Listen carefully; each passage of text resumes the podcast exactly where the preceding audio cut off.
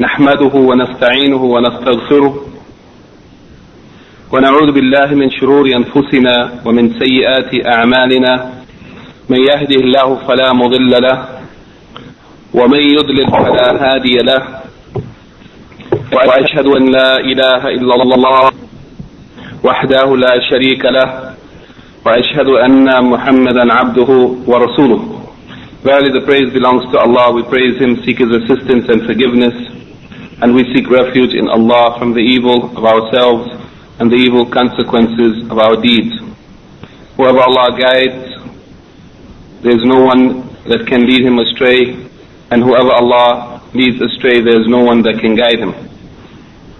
I bear witness that nothing deserves to be worshipped except Allah alone, and that He has no partners or associates. And I bear witness that Muhammad sallallahu alayhi wasallam is His slave servant and His messenger.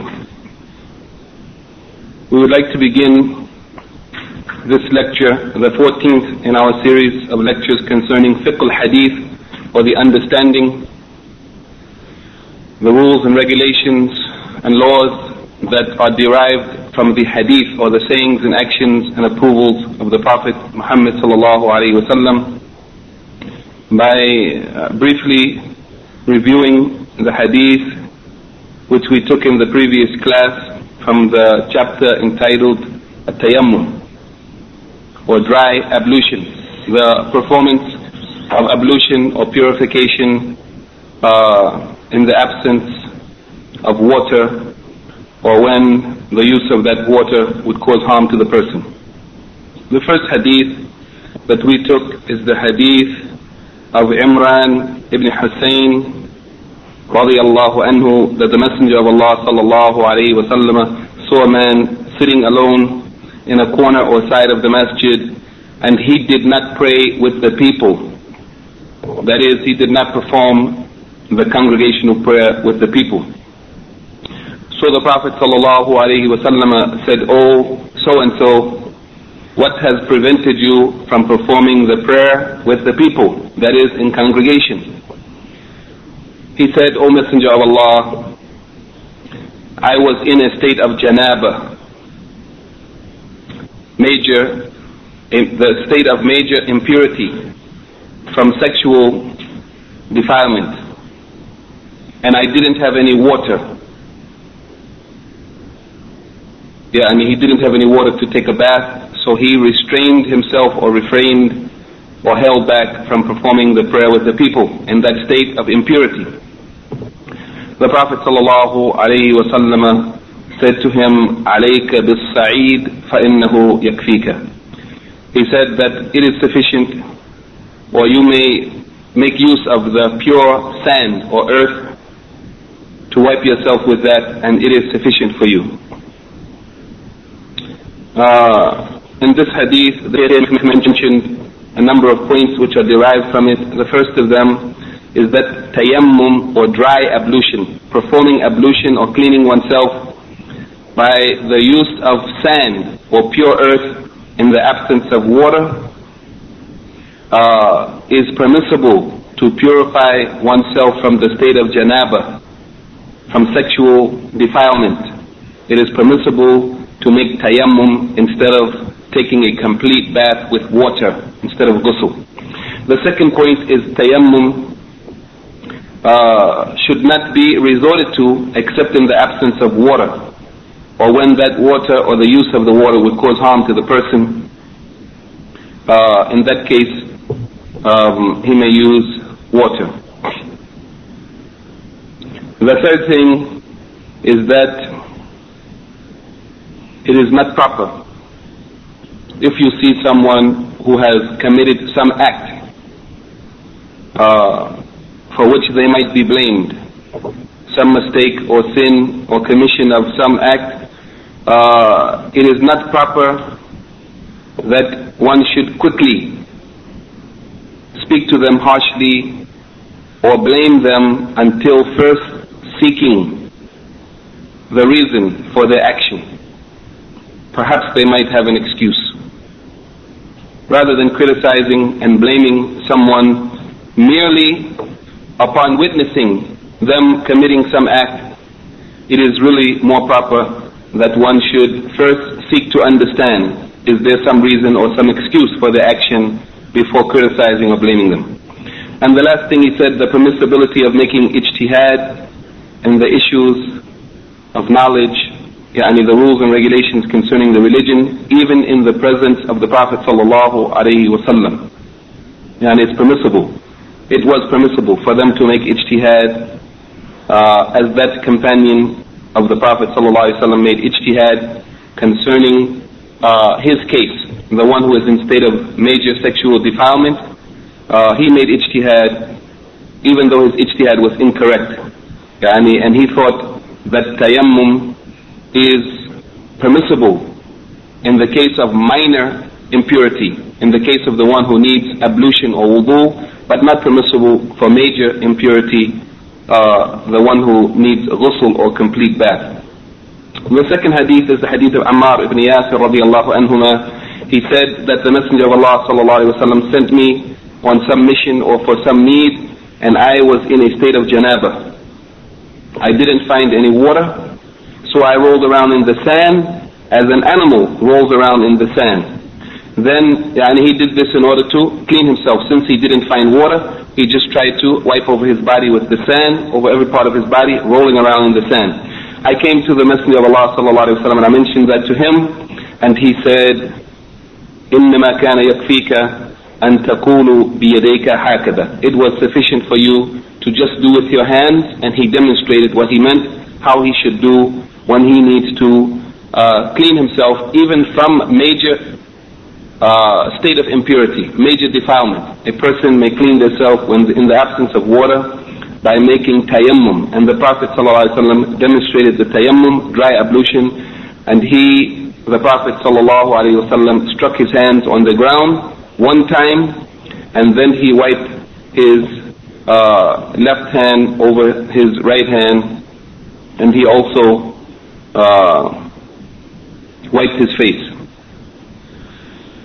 From this hadith, the Sheikh mentions a number of points also and from amongst those rules or regulations that may be derived from this hadith is that uh, it is permissible to make tayammum, dry ablution, in place of ghusl, in place of taking a complete bath with water when, one, when one is in a state of major impurity.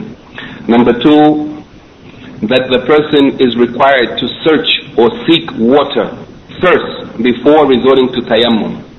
They must ascertain and be sure that water is not available. They don't have access to it before resorting to dry ablution, at tayammum. Number three, from this hadith, a description of tayammum, exactly how it is performed, has been given, and it is by striking the earth one time, then wiping the face and hands up to the wrist.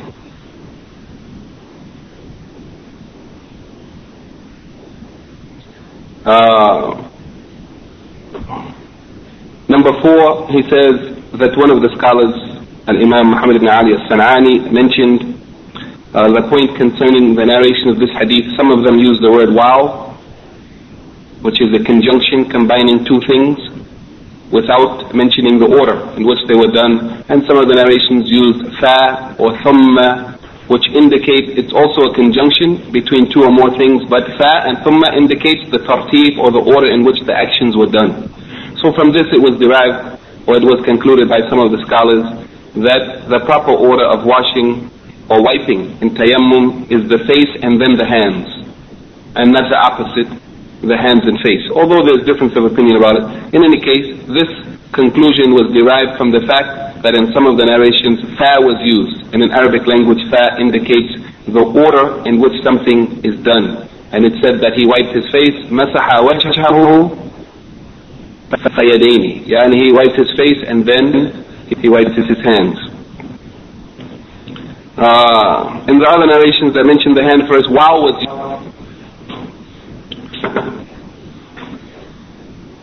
also ordered that the Prophet sallallahu alaihi wasallam wiped his hands before his face. Clear this, then that, but only which no order is indicated by this.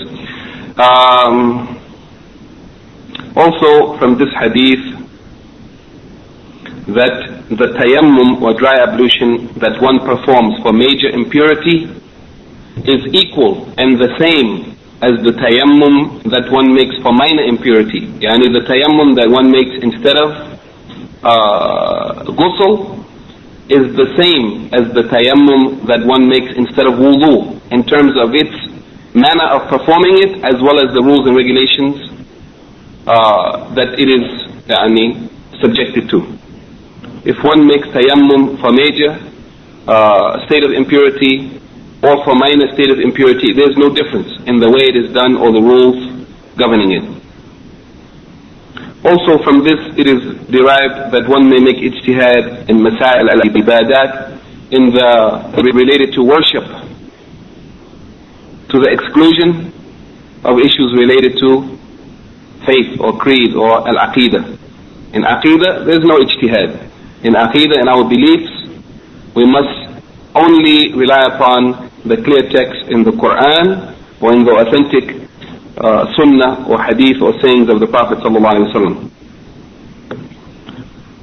And finally he said that uh, if a mujtahid, scholar, who is entitled to make ijtihad uh, makes ijtihad in some issue and he reaches an incorrect conclusion and then he does some action based on that incorrect conclusion, if he later finds out that he was mistaken, he does not have to repeat that act, but he is only from that point on requested to follow the correct opinion.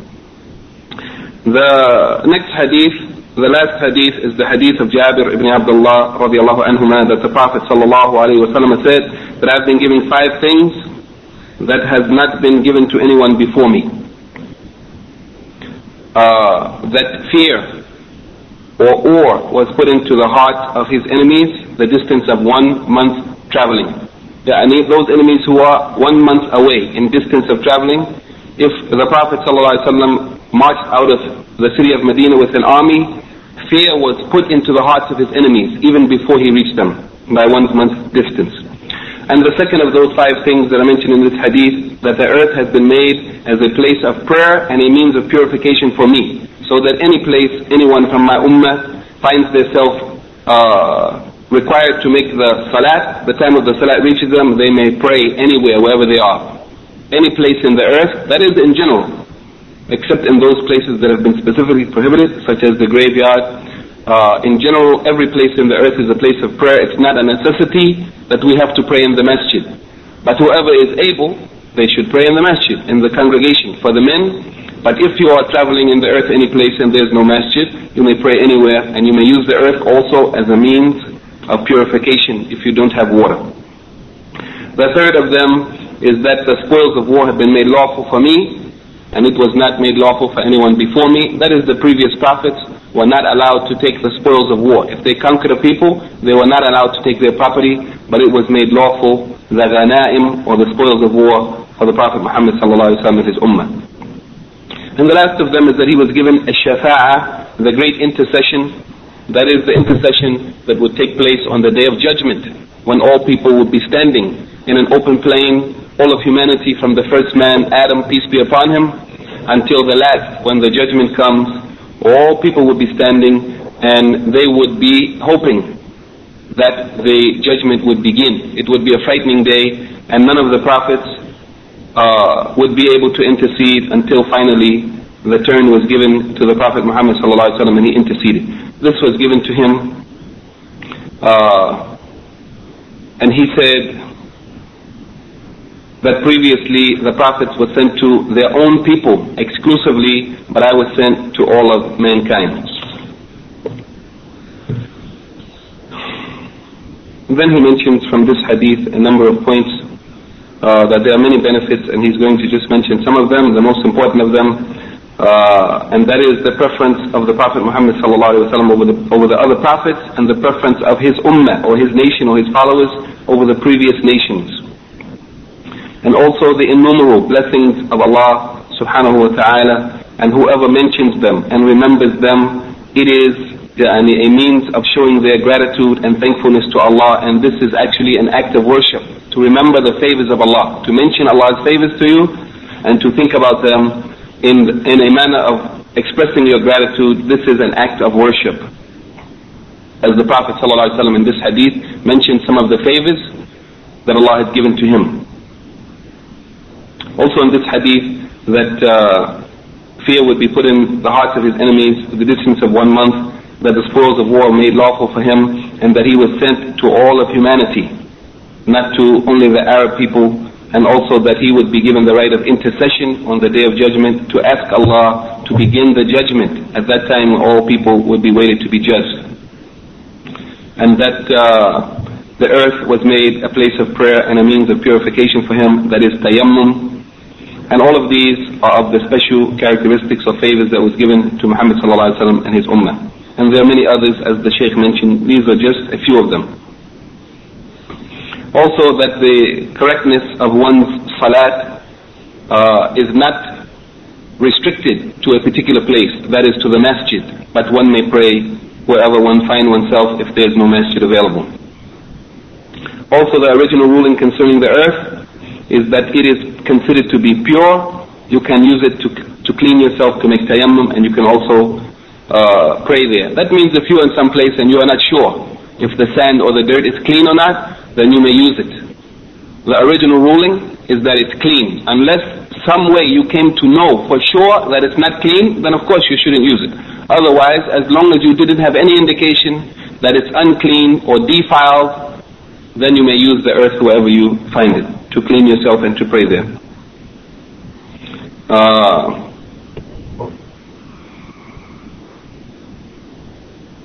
Also that the Sharia or the, or the law and guidance and revelation that was given to the Prophet Muhammad sallallahu uh, is to be a system for the whole world in their acts of worship as well as in their dealings or interactions between the people as opposed to the previous laws that were given to the prophets that were for their particular people or, or for their particular time. Okay, this is the most important of what he said here. The chapter that we want to discuss today is Bab al-Hayd. Al-Hayd. Al-Hayd is uh, one of the chapters of Kitab al-Tahara or the book of purification. Al-Hayd is the uh, menstrual cycle or the uh, menstrual bleeding that the woman experiences when she reaches the age of puberty during certain days in the month uh, Allah has, out of His mercy and His wisdom, placed this uh, or caused this flow of blood in the womb of the woman, and it is meant to be a source of sustenance for the fetus that is in the woman's womb when she is pregnant. And when she gave birth to that child, it is transformed to a source of sustenance for the child in the form of breast milk.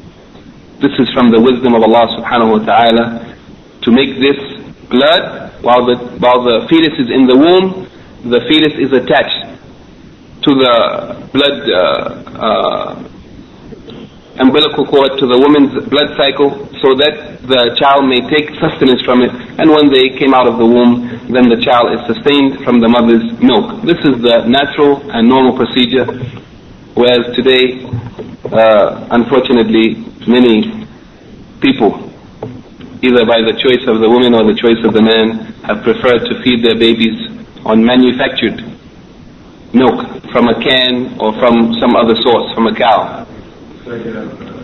Naam. Allahu musta'an. Uh, so when the woman was not pregnant nor breastfeeding, then this sustenance that the child is taking from the mother's womb or from her breast uh, is um, dispelled from the during those known times, the time of her menstrual cycle, one for a few days during the month, for three or four or five or six or seven days, then that blood is uh, uh, yani, it comes it is ejected or rejected from the mother's body. Here the Sheikh says that this haid or menstrual flow or menses or menstrual cycle or menstrual bleeding, that it has a number of rules or regulations concerning it and how it affects the worship of the woman when she is in that condition. The first hadith which he mentions is the hadith reported by Al-Bukhari and Muslim. Al-Bukhari narrated in volume 1, page 190, hadith number 317, and Muslim, volume 1, page 188, حديث number 652 on the authority of Aisha الله عنها أن فاطمة بنت أبي حبيش سألت النبي صلى الله عليه وسلم that Fatima the daughter of Abu Hubaysh asked the Prophet صلى الله عليه وسلم فقالت إني أستحاد فلا أطهر أفأدع الصلاة she said that I have prolonged menstrual bleeding. That is, outside of her menstrual cycle, her normal menstrual cycle, which is three or four or five or six days, whatever it may be, the, the flow of the blood continues. That's abnormal, prolonged bleeding. This is called يعني مستحاد or istihada. إني استحاد فلا أطهر. I never become free from this bleeding, يعني, meaning that she is not clean. In that condition of bleeding, she is not allowed to pray, she is not allowed to fast, and so on. So should I leave the prayers? The Prophet sallallahu alaihi wasallam said to her, لا إن ذلك إرق ولكن دعي الصلاة قدر أيام التي كنت تحيدين فيها ثم اغتسلي وصلي the Prophet said, no, don't abandon the prayer during that prolonged bleeding because verily this is the flow of blood from a vein, a broken vein. This is not menses. But leave the prayer only for the amount of days during which you used to have menses. If her menses normally was five days, then she should leave the prayers when the bleeding starts for five days only, as she used to have her menstrual, menstrual period.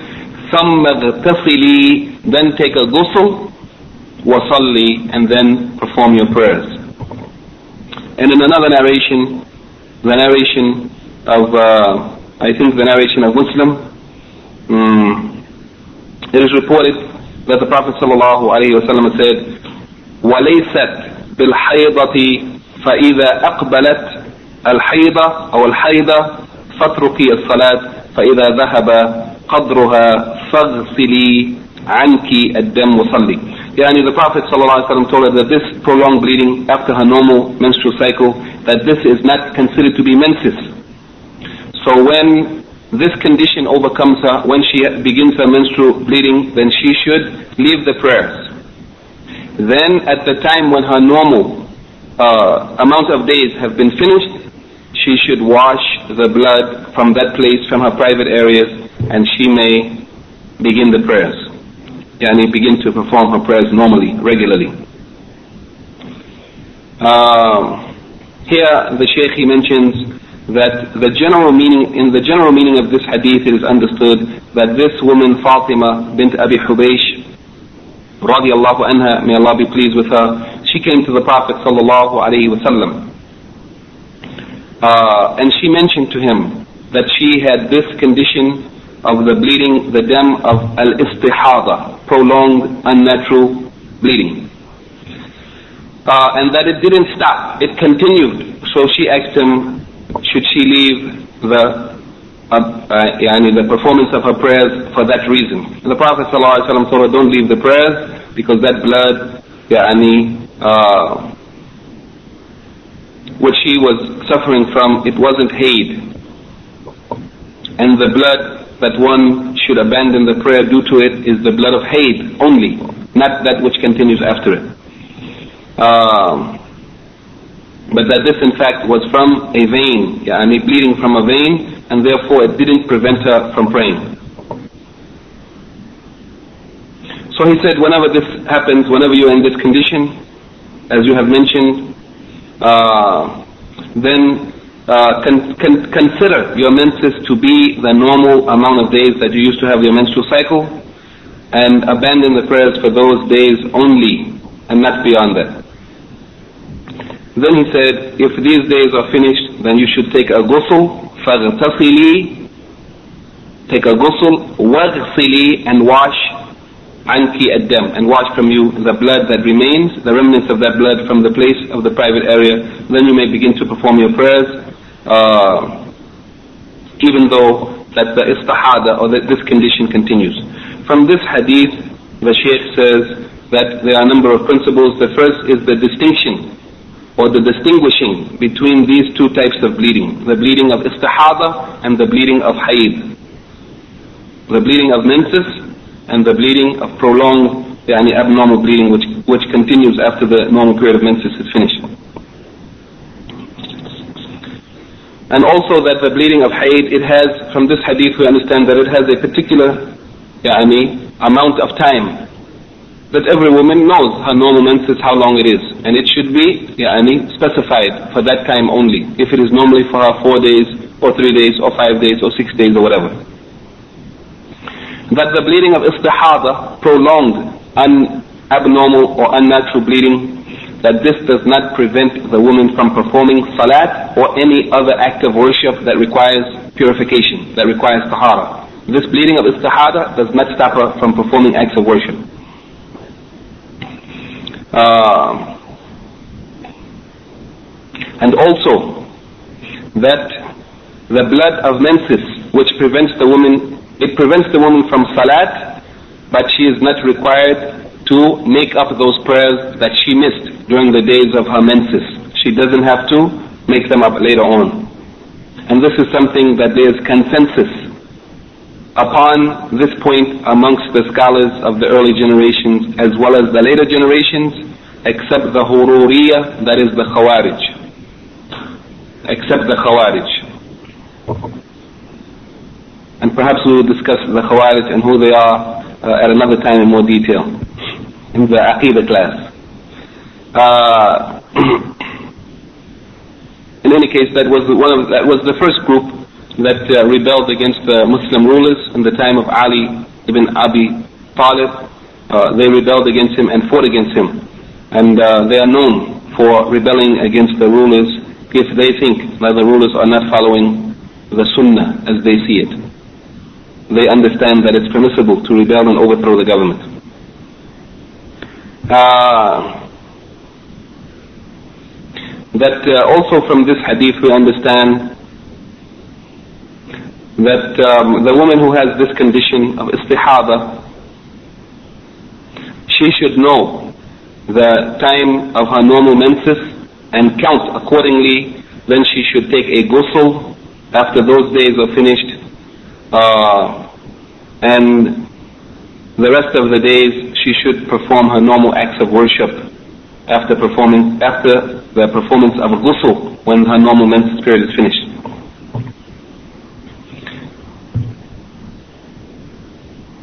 Also from this hadith he said that the blood from menses is unclean and it has to be, if there's any remnant, remnant remaining, uh, it has to be removed. It should be washed uh, um, and then ghusl should also be performed before the performance of prayers or the acts of worship.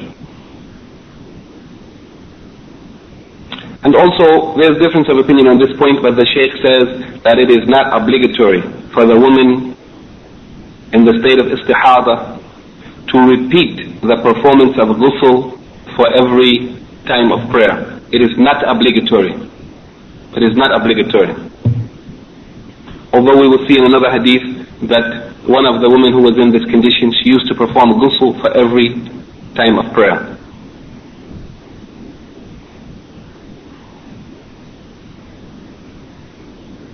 Also, uh, here one of the scholars, Ibn Daqiq al-Eid, rahimahullah, mentions that in one of the narrations it said, فَغْتَصِلِي take a ghusl. In another narration, it didn't say take a ghusl, it said faghsili anka ad-dam. Yani just wash away from your private areas the, the blood.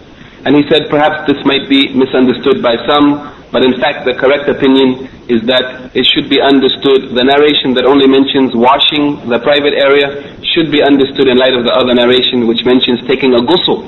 Not only washing the private area, but taking the complete ghusl. This is necessary for the woman before she can perform her prayers. The second hadith is the hadith, hadith number 40, the hadith of Aisha radiallahu anha, أن أم حبيبة استحيضت سبع سنين that Umm Habiba, the wife of Abdurrahman ibn Auf, she was in this condition of istihada for seven years continuously. فسألت رسول الله صلى الله عليه وسلم عن ذلك She asked the Messenger of Allah about her condition فأمرها أن تغتسل Then he ordered her to take a ghusl meaning to take a ghusl when she finished her normal menses period she should take a ghusl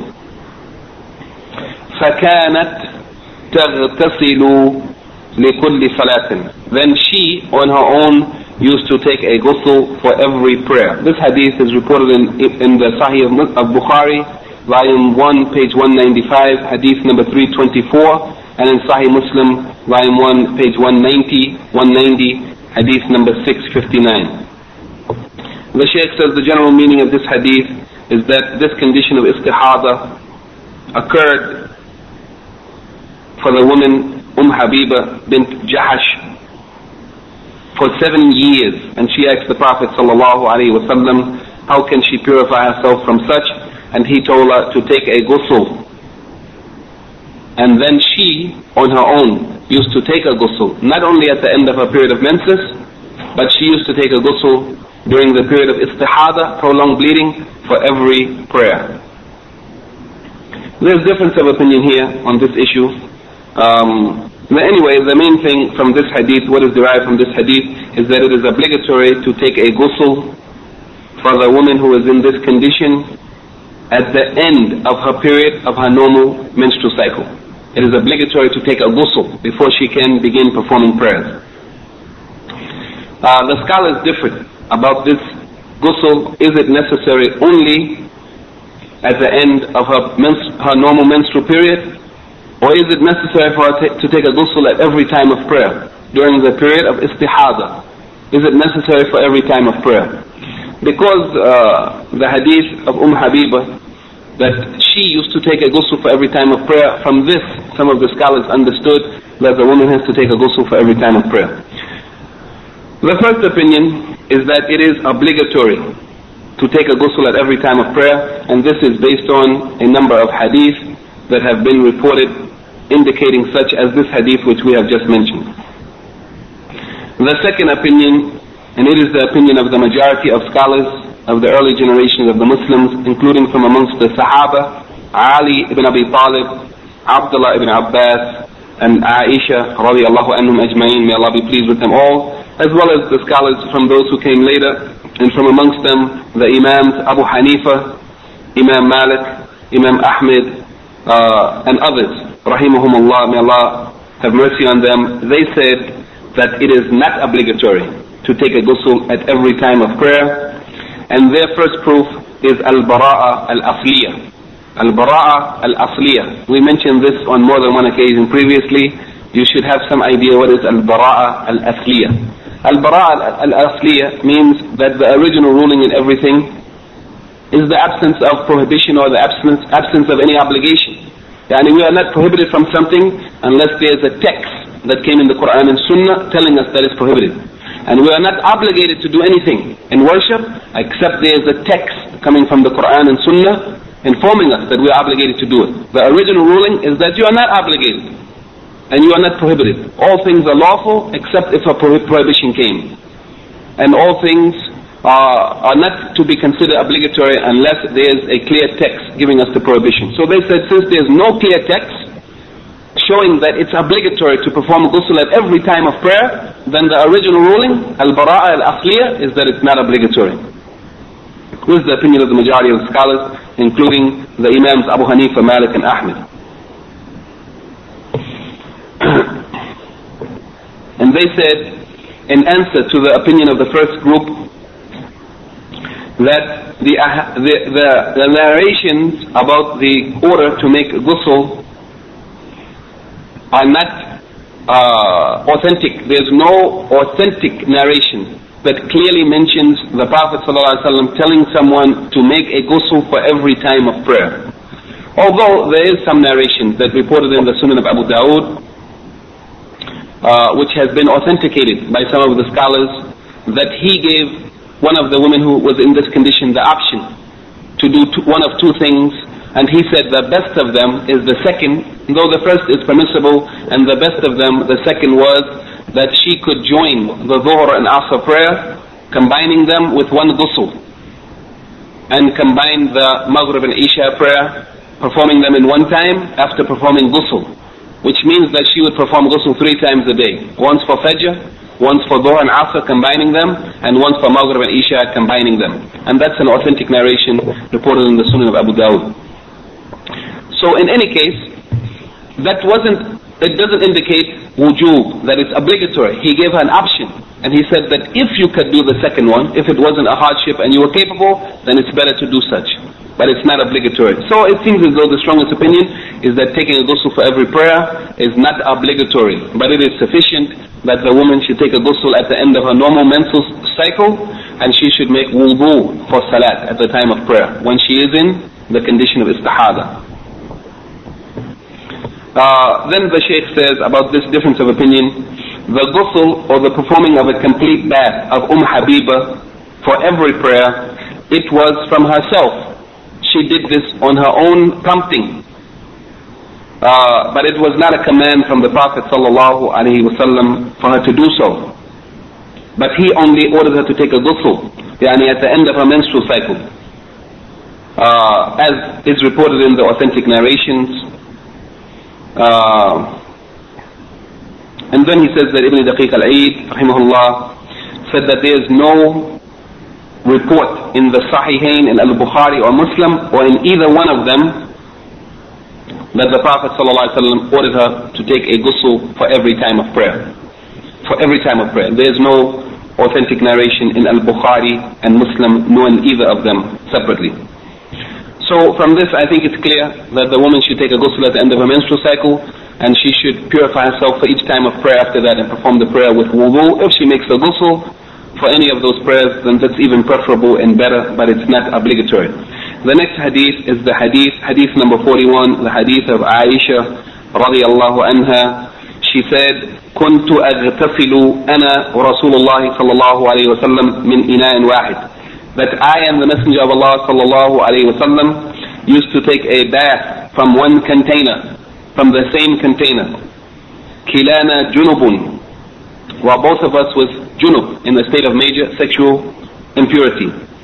فكان يأمرني and also she said he also used to command me فأت فأتذر فأتذر and I used to put on the lower waist garment izar when he used to order me to do so فيباشروني فيباشرني وأنا حائض يعني that the Prophet ﷺ used to order her to put on her waist garment and he used to hug her or fondle her while she was in her menses while she was in a state of menstrual bleeding وكان يخرج رأسه إلي وهو معتكف فأغسله فأغسله وأنا حائض and also when the Prophet was in i'tikaf in the masjid in seclusion in the masjid he used to sometimes stick his head out of the masjid into her room her room was attached to the masjid and she used to wash his hair while she was in menses while she was in that state this hadith is reported by Al-Bukhari in volume 1 page 180 hadith number 298 here the Sheikh says this hadith has three main uh, points that it discusses, three separate topics. There are three separate topics that it discusses. The first of them is that the Prophet sallallahu and his wife used to take a ghusl from al-janaba, from major sexual impurity, from one container. And this is the proof that the water is pure and it is not affected by the person who is junub sticking their hand in the water. As long as before you take a ghusl you should first what? Pour water over your hands. First, pour water over your hands. Then you may stick your hand in the container and take scoop the water out over your body to wash your body. So that sticking the hand in the water, the person who is junub in that condition, it doesn't affect the water. That they stuck their hand in there. The impurity is not in their hand. uh, so that they used to take a ghusl from the same container, both of them being in a state of major sexual impurity, and they used to stick their hand by turns in the water, taking the water to wash themselves. So as long as the person washed their hands before sticking anywhere, there's no harm. The second point in this hadith is that the Prophet ﷺ wanted to legislate for his ummah, for his followers, the permissibility of being near to the woman in her menses and this was after the Jewish people had in their legislation that they should not be near the woman when she is in menses. They used to keep her out of the house. They didn't sit with her, they didn't eat with her, they wouldn't sleep. Yani at night they wouldn't get in the bed with her, but they used to have complete separation from the women during the time of her menstrual period. So the Prophet ﷺ wanted to show that it's permissible to have her in the house to eat with her, to sit with her, even to sleep with her or hug her. Everything as long as it didn't go to sexual intercourse, which is prohibited in menses. But as far as kissing her, hugging her, sitting with her, eating with her, all of this is allowed in Islam. The woman's body is physically not unclean that you cannot touch her when she is in menses. But the state of uncleanliness is the spiritual state which prevents the person from performing acts of worship but not the body itself. The body itself is not unclean. You may touch her, you may sit with her, you may hug her, you may kiss her, and so on. All of this is permissible. As long as the person be careful that they don't do anything that would lead to sexual intercourse, which is prohibited while the woman is in menses. Uh, so the Prophet ﷺ, he used to tell her to make sure she tied her izar or lower garment around her waist, and then he used to fondle her or hug her uh, and do anything except having sexual intercourse while she was in the menses. The third point from this hadith is that the woman who is in menses should not enter the masjid so as not to defile the masjid when she is in menses in that condition. So for this reason the Prophet ﷺ used to stick his head up, up,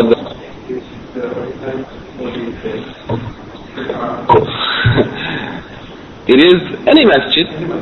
In general, the woman in menses should not uh, enter the masjid. That this incident took place in Medina, not in the Masjid al-Haram in Mecca, in Medina.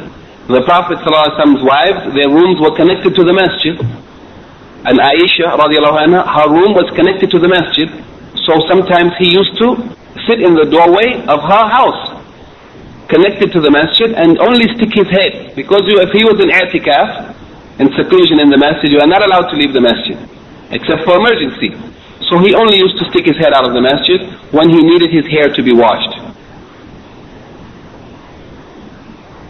Anyway, this is another topic that we may discuss in more detail. but here, he only mentions that the Prophet ﷺ used to stick his head out uh, while he was in the masjid in order, in order for her to wash it.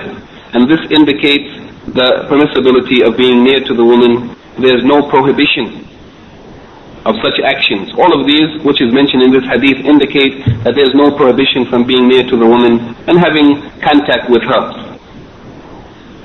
Uh, so that the Islamic law is very open as opposed to the restrictions that was found in the Jewish law previously. From this hadith, the, Prophet, the Shaykh mentions a number of points uh, that are derived from this hadith. The first of them is the permissibility of two people who are in the state of janaba to make ghusl from the same container.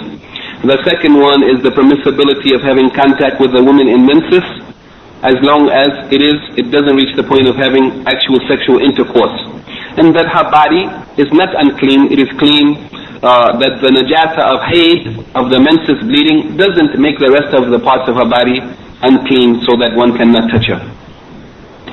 Also, uh, that if a man hugs his woman or fondles her while she is in that condition, he should make sure that he is protected from the bleeding from her body, at least that her, the lower part of her body is mandatory, it should be covered at the time when he fondles her or hugs her or anything like this. Also, that is prohibited for the woman in menses to enter the masjid and that it is permissible to touch her or to have contact with her or for her to uh, touch someone or something that is dry or moist. And from amongst those things that permissible, it's permissible for her to wash the hair as well as to comb it. And finally he says that the, the man or the person who is in i'tikaf and seclusion in the masjid for the purpose of worship, that if they put their head out of the masjid, it does not, it is not counted or considered as though they left the masjid. And in this way, you may make qiyas and say that it's also permissible for the person in i'tikaf to stick their hand or their foot or something for some need.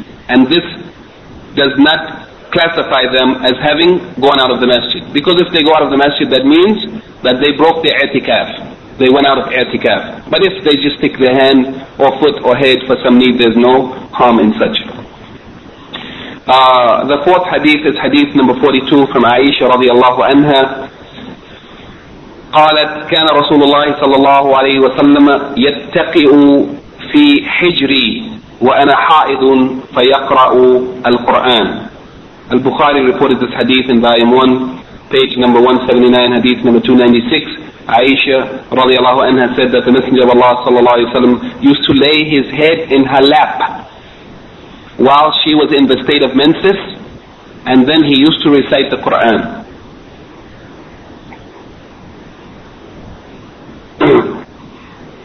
The Prophet ﷺ used to read the Quran and he used to lay his head in the lap of his wife Aisha radiallahu anha while she was in menses. And this indicates that the body parts of the woman, other than the actual place of the bleeding, uh, is clean and not considered to be najis. It doesn't defile anything.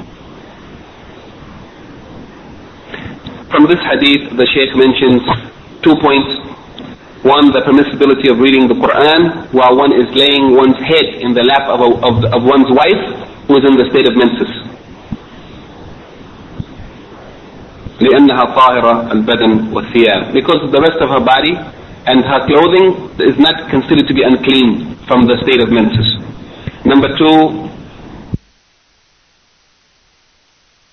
in menses reading Quran which could be understood from the misconception of those people who thought that it's prohibited to read while laying one's head in the lap of the woman in menses. Yani, they thought perhaps someone would think that it's not allowed for you to read Quran while you're laying your head in the lap of the woman in menses. That is allowed. But what is not allowed is that the woman herself was in menses. I mean, she's prohibited from reading the Quran. Anyway, there's difference of opinion on this point. there's a long research about this, long research. And uh, there are many evidences about it.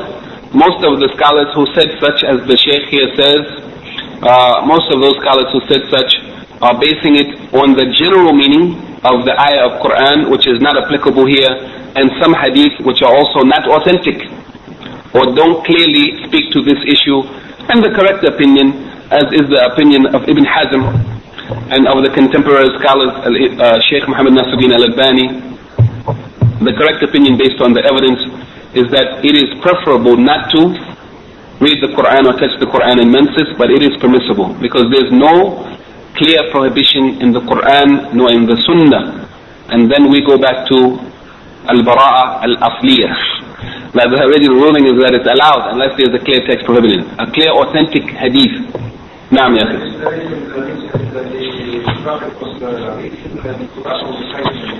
He was reciting. I'm sorry. If I said reading, I mean reciting. Reciting. He said يقرأ, but يقرأ in Arabic language it means to read or to recite. يعني قرأ يقرأ it means to read, it also means to recite.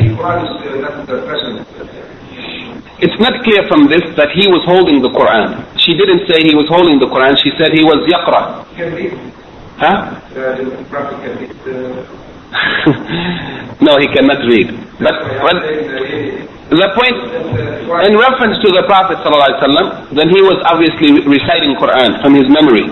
But the point here is that the recitation of Quran is allowed. That's the main point. Recitation of the Quran. Whether holding the Mus'haf, if the person holds the Mus'haf, also it's permissible. Because the man who is reading, he is not in menses. It's permissible for him to hold the Mus'haf. But the question is, is it permissible recitation of the Quran by one Whether he is looking at the mushaf or reciting from memory, by the one whose lap is in the lap, whose head is in the lap of a woman in menses. That's the real issue. Whether or not he can hold the Quran, it's not uh, an issue. He can hold the Quran as long as he is not, as long as he is not unclean. According to the opinion of the Sheikh and many of the scholars, the majority of scholars is that the woman in menses or the man who is junub cannot recite from the Quran. That's the majority opinion. But the strongest opinion is the opposite. And we may discuss it in detail one day, but not today, because it will take at least one hour to discuss this issue. Okay? There's uh, just remaining one hadith and only a few minutes remaining. So let us try to finish this chapter. This is the last chapter of Tahara. We are finished with Tahara with this hadith if we finish today, and then we will go to the Kitab al-Salat. So let us finish today, inshallah, in these last few minutes. If the adhan is called, we will stop and then complete it after the adhan. Hadith number 43. عن معاذ قالت سألت عائشة رضي الله عنها فقلت ما بال الحائض تقضي الصوم ولا تقضي الصلاة معاذ she said that I asked Aisha, I asked Aisha radiallahu anha, and I said to her, what about the woman? What is the case of the woman, or what is the condition of the woman when she is in menses? Why is it that she has to make up the fasting when, when she didn't fast in Ramadan due to her menses, but she doesn't have to make up the prayers? فقالت أحروريرة أنت Are you a حروريرة يعني one of the خوارج Are you from those people فقلت لست بحرورية That no I am not from those people ولكن أسأل I am just asking inquiring I am trying to learn فقالت عائشة رضي الله عنها said كان يصيبنا ذلك فنعمر بقضاء الصوم ولا نعمر بقضاء الصلاة. She said that in the time of the Prophet ﷺ, when menses used to overcome us, or we used to be in that condition, it happened in his time, and we were commanded to make up the fasting, but we were not commanded to make up the salat. This is the narration of Muslim. In the narration of Bukhari, he said, it said, قد كنا نحيد مع النبي صلى الله عليه وسلم فلا يأمرنا. She said we used to be in menses while we were in the presence of the Prophet ﷺ in his time, and we were not commanded yani, to make up the prayers. أو قالت فلا نفعله or she said and we didn't used to do it yani we didn't used to make up the prayers which means that if they didn't used to do it in the time of the prophet then that means it's not it's not uh, obligatory for anyone to make up the prayers but they were ordered to make up the fasting therefore it's obligatory to make up the fasting the Sheikh says here, the general meaning of the hadith is that Mu'adha radiallahu anha asked Aisha radiallahu anha about the reason. what is the reason why it is legislated in Islam that the woman in menses has to make up her days, uh, that she broke the fast for her menses, but she doesn't have to make up the salat? Uh, while both of these are acts of worship and both of them are obligatory. Fasting and prayer are both obligatory. Uh, not only that, but the salat is even greater and more important than the fasting. So why you have to make up the fasting and not make up the salat? Uh, وكان عدم التفريق بينهما في القضاء هو المذهب يعني and the, those people who didn't make any distinction between them said that you have to make up the salat as well as the fasting if that was the madhab or the opinion or the way of the, the khawarij and that was based on the fact that they used to be very strict and severe in everything so they didn't like the idea that you don't have to make up the prayers. They said, no, you also have to make up the prayers. Of course, that was their opinion without any evidence. So Aisha radiallahu anha, yani, uh, scolding her, asked her, since that was the madhab of the Khawarij, the Haruriya, she asked her, are you from those people? And she said, no, I am not from them, yani, but I am just trying to ask a question in order to learn or to be guided. And then Aisha anha said that in the time of the Prophet ﷺ, when we used to be in our menses, we used to abandon the, the fasting and abandon the salat, and he ordered us to make up the fasting while he did not order us to make up the salat. And if it had been obligatory to make up the salat, then he would have ordered us, and he would not have remained silent about such an important matter. So it was as though she was saying that it is sufficient for us to obey the commands of the Prophet ﷺ, the commands of Allah subhanahu wa ta'ala, and not go beyond that. Because it is by wisdom, and it is a, it is a point of wisdom uh, that a person follows the commands of Allah and don't go beyond what Allah has commanded to make legislation for ourselves. uh, from this hadith, the Shaykh mentions a number of points that are derived from it. The first of them is that the woman in menses has to make up her fasting and doesn't have to make up the salat. And maybe, perhaps the wisdom behind this is that the salat is a daily, repetitive act that a person has to do every day, five times a day. And since it is a continuous act of worship, to repeat it, to make up for those days of uh, those uh, uh, salat that the woman missed in her menses may be very difficult. If she was on her menses for five or six or seven days times five prayers, when she finished her menses she would have to make up 30 or 40 prayers and there would be a great difficulty in such. Whereas the fasting is only a monthly, yani one month in the whole year, so you have the whole year to make it up so there's no difficulty in such. Also, that uh, whenever the Prophet ﷺ approved or allowed something, this means that it is from his sunnah. And he allowed them not to make up the prayers while he ordered them to make up the fasting, therefore it is counted as part of his sunnah. And also when someone wants to just be argumentative or rebellious, that person should be criticized and scolded. And that's what Aisha radiallahu anha thought, that that woman was asking the question just for the sake of argument. That's why she reprimanded her. Huh? Adhan. Tayyib. Inshallah, we'll just take a minute to listen to the Adhan, and after the Adhan, we will complete the last point and finish this lesson bi'idhnillahi ta'ala.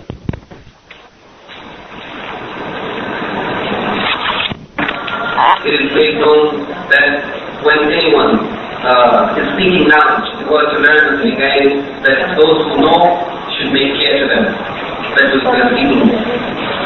Also, uh, the last point he said that perhaps uh, that the reason for a woman in menses not making it to salat is because of the difficulty, as we mentioned already, because of the difficulty in repeating all of those prayers that she missed for one week or whatever amount of days with her menses, and this would be a hardship. And this is one of the evidences or the proofs for the general Islamic principle. The general Islamic principle, al-qa'ida al-islamiyya al-'amma which we mentioned before on more than one occasion, إن المشقة تجلب التيسير. إن المشقة تجلب التيسير. This qaida, Islamiya, amma, is a necessity that we should know it and understand it and apply it. Al المشقة تجلب التيسير. It means that المشقة hardship or difficulty it brings about or opens the way for a taysir ease. Whenever there is some hardship on the human being, then the Islamic law has opened the way for a way out of ease, taysir. And that's why we found that the woman who is in menses, because of the hardship of repeating the prayer, then there is a way out for her. She doesn't have to make them up. The one who is traveling, if they find difficulty, and they do find difficulty in their travel, then there is a way for them to make some ease in the performance of the prayer. The prayers are shortened. Four rakats and two rakats. The prayers may be combined. The rakats are combined together. The Isha is combined together. The one who is sick can make, if they cannot use water, they can make tayammum. They can try sitting. They can try lying on their side. All of these issues and many other issues are based on this principle al-mashaqqa tajlibu al-taysir that difficulty or hardship opens the way for ease. This is a basic principle in the Islamic law that is very important and it shows the greatness and the loftiness of the Islamic law that Allah, the creator of the heavens and the earth and the creator of the human being, knows the difficulty that the human being sometimes finds itself in due to such conditions as menses or traveling or sickness or otherwise, in that case Allah was the best law. He also has made a way in that law for the people in those circumstances to have some ease or some facility from their difficulty. سبحانك اللهم وبحمدك أشهد أن لا إله إلا أنت أستغفرك وأتوب إليك. If there are any comments or corrections minutes, inshallah, before we to the prayer. The sisters have any questions, please send them. Otherwise, when the questions from the questions.